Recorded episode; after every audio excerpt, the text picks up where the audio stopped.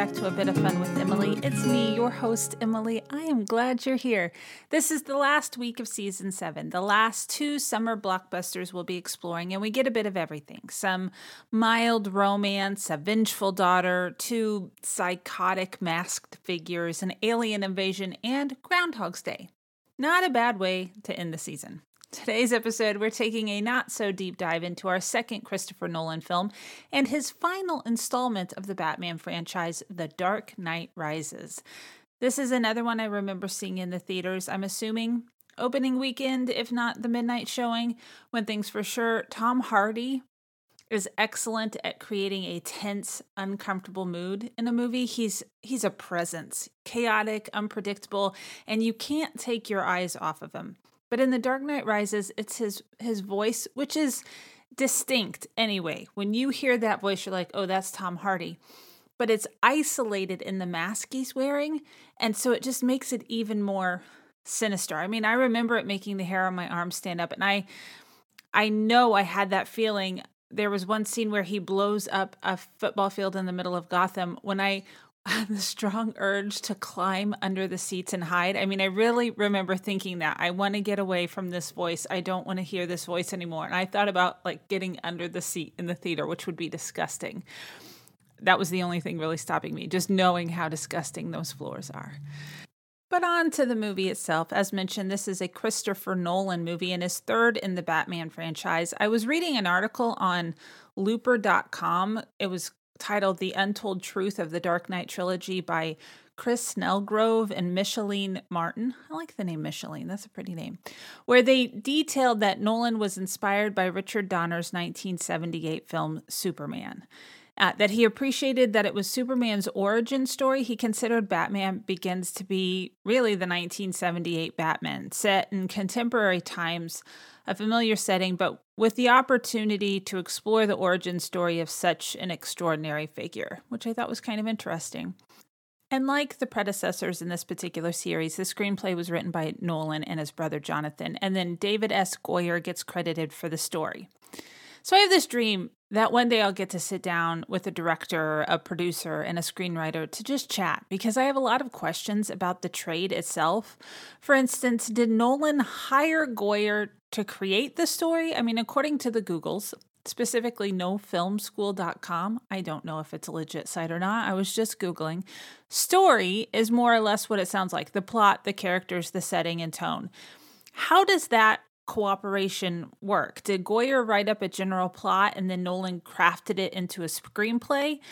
But then I find it hard to believe that Nolan didn't have a vision in his head the whole time. I mean, I'm fascinated by the entire process. I have no real desire to make my own film, but I'd love to shadow a crew for the entirety of a shoot, watch the interactions between the director and the producers, see how much freedom the head of photography and cinematographers have in their craft, or if they're kind of beholden to the director's desires, or what happens when you have like a huge star carrying a movie, like say Tom Cruise in his newest Top Gun Maverick, a project that I'm sure he was involved in from the very, very beginning.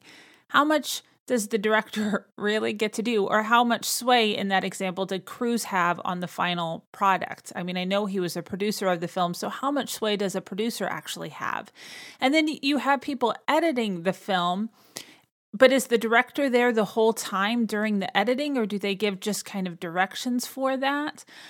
And how well would one of these actors take direction if they are kind of carrying the film and have such sway when it comes to money and that? Would they be like, nope, I'm not doing that? I have a lot of questions just about the art form itself, and I think that would be a cool podcast. A complete amateur who is just really and genuinely curious, sitting down with like Steven Spielberg with a list of questions. Seriously, I have a list of at least 50 questions I would love to ask him. But I got off topic. The Dark Knight Rises.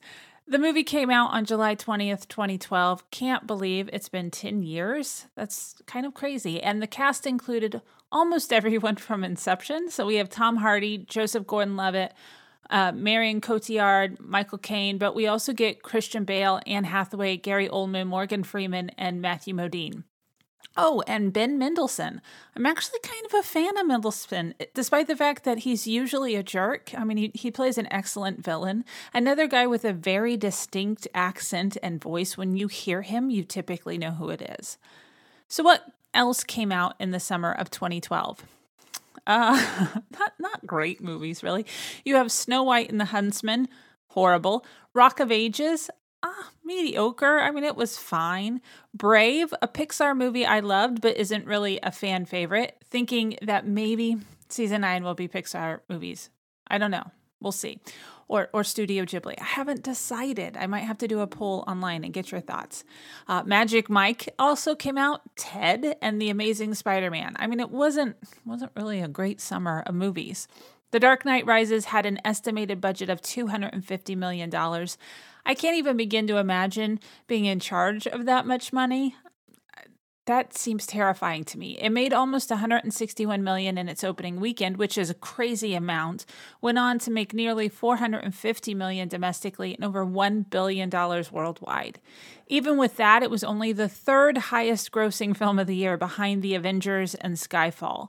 The list of top 10 highest grossing films of 2012 is actually a little depressing. All sequels or IP that started in a different medium, like The Hunger Games, started out as a book.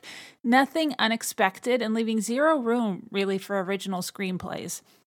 I listened to this wonderful podcast called the Popcast, and they talk a lot about that. That if we want original films, if we want original screenplays, that we have to go to the theater to actually go watch those, support those films. And I'm starting to want to do that more and more and more because I'm getting kind of sick of the Avengers and all of that. I mean, some of the movies are fun, but you know, they've had their place. It's time for something new and exciting and some new voices to come in to the conversation. I would love to see that happen. As for the movie summary, I realized during my rewatch that it had been a while since I sat down and watched the movies all the way through. I've hopped into The Dark Knight from time to time because Heath Ledger was just mesmerizing as the Joker, and then back to The Dark Knight Rises, but never really all of them consecutively. So I had to actually get on Wikipedia to fill in my confusion. so I was trying to think through this and really follow what was going on. I was like, I do not remember what's happening. So just in case you're not familiar, here is a bit of a context for movie number three. So in the first one, Batman Begins, it focuses on the origin story of Bruce Wayne, an angry young man who is bitter uh, that he didn't get the opportunity to avenge his parents' death in Gotham. So a, a thug beat him do, to it. He leaves town and travels the world, moving in and out of the, kind of the wrong circles until he meets this guy named Henry Ducard, a man that recruits him into the League of Shadows led by Ra's al Ghul. Turns out the League wants to destroy Gotham, believing the city is beyond saving, and Bruce becomes Batman to stop him, a symbol for the people to stand up and fight. Turns out Ducard is actually Ra's al Ghul. Wayne Manor gets burned down, Ra's is killed, and Batman starts to look for a criminal who leaves Joker playing cards behind at his crime scenes which leads us to the Dark Knight. So, criminals by this point are still running rampant in the city. So, Batman, Police Lieutenant Jim Gordon, and District Attorney Harvey Dent decide to team up and try to eliminate Gotham's organized crime situation. The new baddie, the Joker, who interrupts a meeting of the mafia crime bosses and offers to kill the vigilante, kill Batman for half of the cash they're hiding in Hong Kong. The Joker doesn't really want to kill the Batman, though. He's too entertained by his antics. Instead, he really kind of wants to test him. So he kidnaps his childhood friend and supposed lady love. We don't have time to get into that. One, they change actresses. Two, there's just no chemistry with either actress and no real belief that these two actually are in love with each other. And um, so the Lady Love and Dent are both kidnapped, hiding them in two separate locations, both strapped to explosives. Batman rushes to save Rachel, the Lady Love, only to find out that the Joker had switched the locations and he ends up saving Dent instead. Dent ends up becoming a bad dude, but that's for a later rewatch.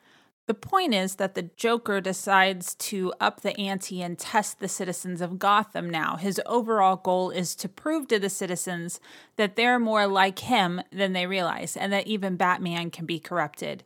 Wayne sort of is, but citizens are not, and the Joker is killed. Which brings us back to the movie we're actually talking about The Dark Knight Rises. So Wayne has left Batman behind, convinced that the city is better off without him.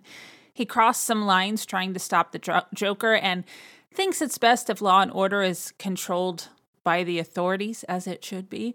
But the League of Shadows is back, led by a masked terrorist known as Bane, who claims to want to fulfill Ra's al Ghul's mission to destroy Gotham.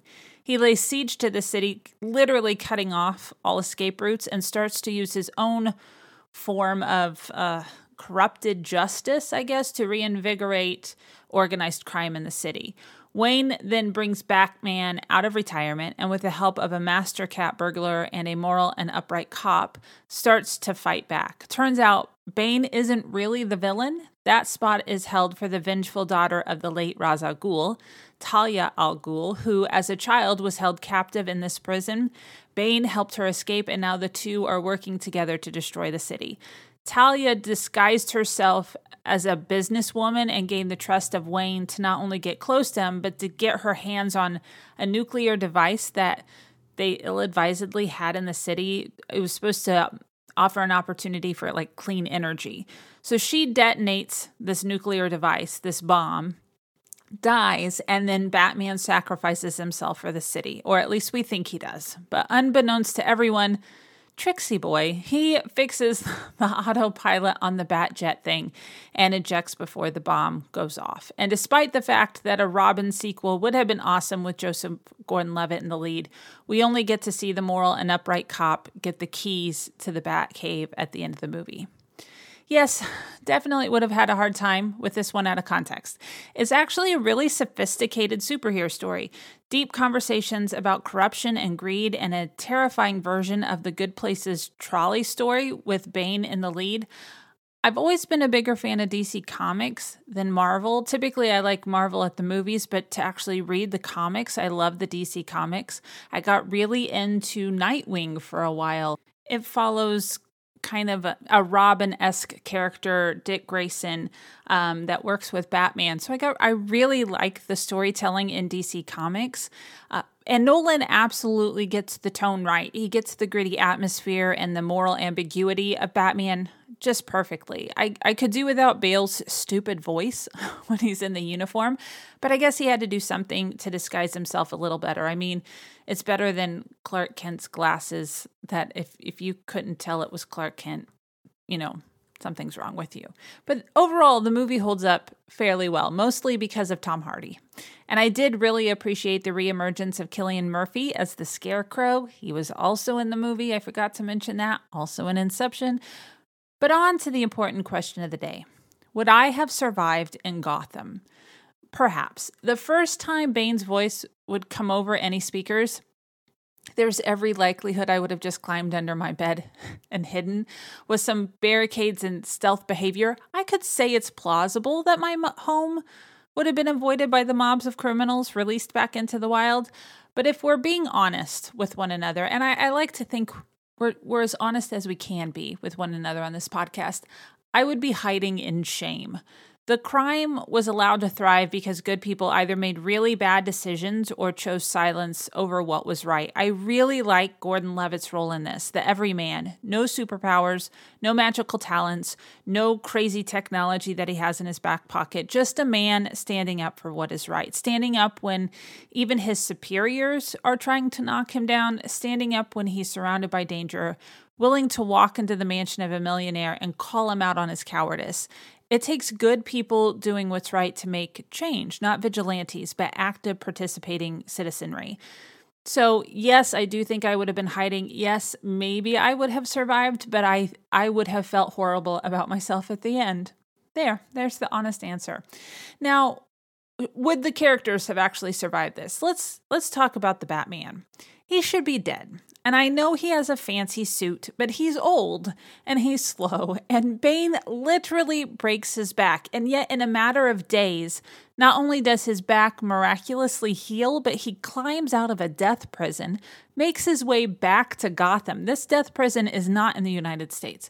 Makes his way back to Gotham and starts the fight all over again. He also ejects himself from a jet close to a nuclear explosion. The Batman and Bruce Wayne both, because they are the same person, spoiler, should be dead. I had mixed feelings at first as to whether or not they should have killed him. landed on it didn't matter. He would have become a martyr either way, a pseudo villain martyr who taught the city of Gotham that it's okay to get dressed up and beat people up without consequences. But I, I don't think it would have mattered if he had lived or died. The message was kind of the same. I would like to know the population of Gotham before the brouhaha. The villains of Gotham are kind of a special breed of bad guy. I really think they would have gone like house to house, killing everyone. I know that sounds harsh, but sometimes I think storytelling is too clean. Not enough people die. Let's talk about Twilight Breaking Dawn someday. Okay, does that sound like a good time?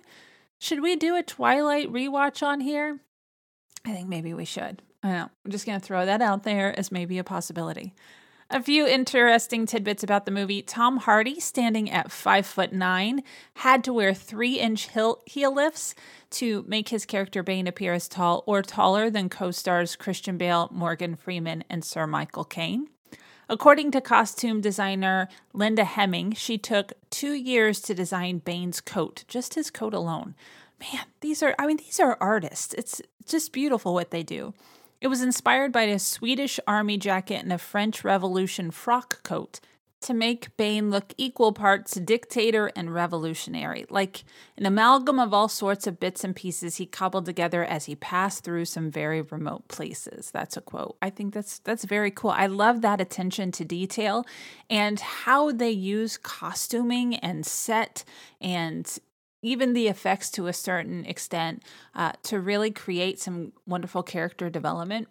In the football stadium sequence, the cast and extras are all wearing heavy winter clothing, though the scenes were shot during a massive heat wave across the East Coast during the summer of 2011. And of course, that football scene was filmed in Pittsburgh.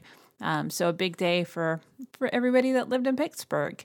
Each movie from the Dark Knight trilogy is 12 minutes longer than the previous one. Batman Begins, that came out in 2005, is 2 hours and 24 minutes. The Dark Knight, that came out in 2008, is 2 hours and 22 minutes, 32 minutes. I'm sorry, I can do math. And this movie is 2 hours and 44 minutes. I wonder if that's on purpose. I don't know why it would be on purpose. I don't know what the connection would be, but I think that's a very interesting tidbit. And finally, the facade and some of the interior shots of Wayne Manor were filmed at Wollaton Hall, a stately house in Nottingham, England, just south of Nottingham is a small village called Gotham. But that is it for today. We have one episode left in season seven. I hope you'll tune in for our conversation about 2014's Edge of Tomorrow. Thank you so much for listening. Really, it is so appreciated. If you haven't already, I hope you subscribe so that we can keep going on this journey together.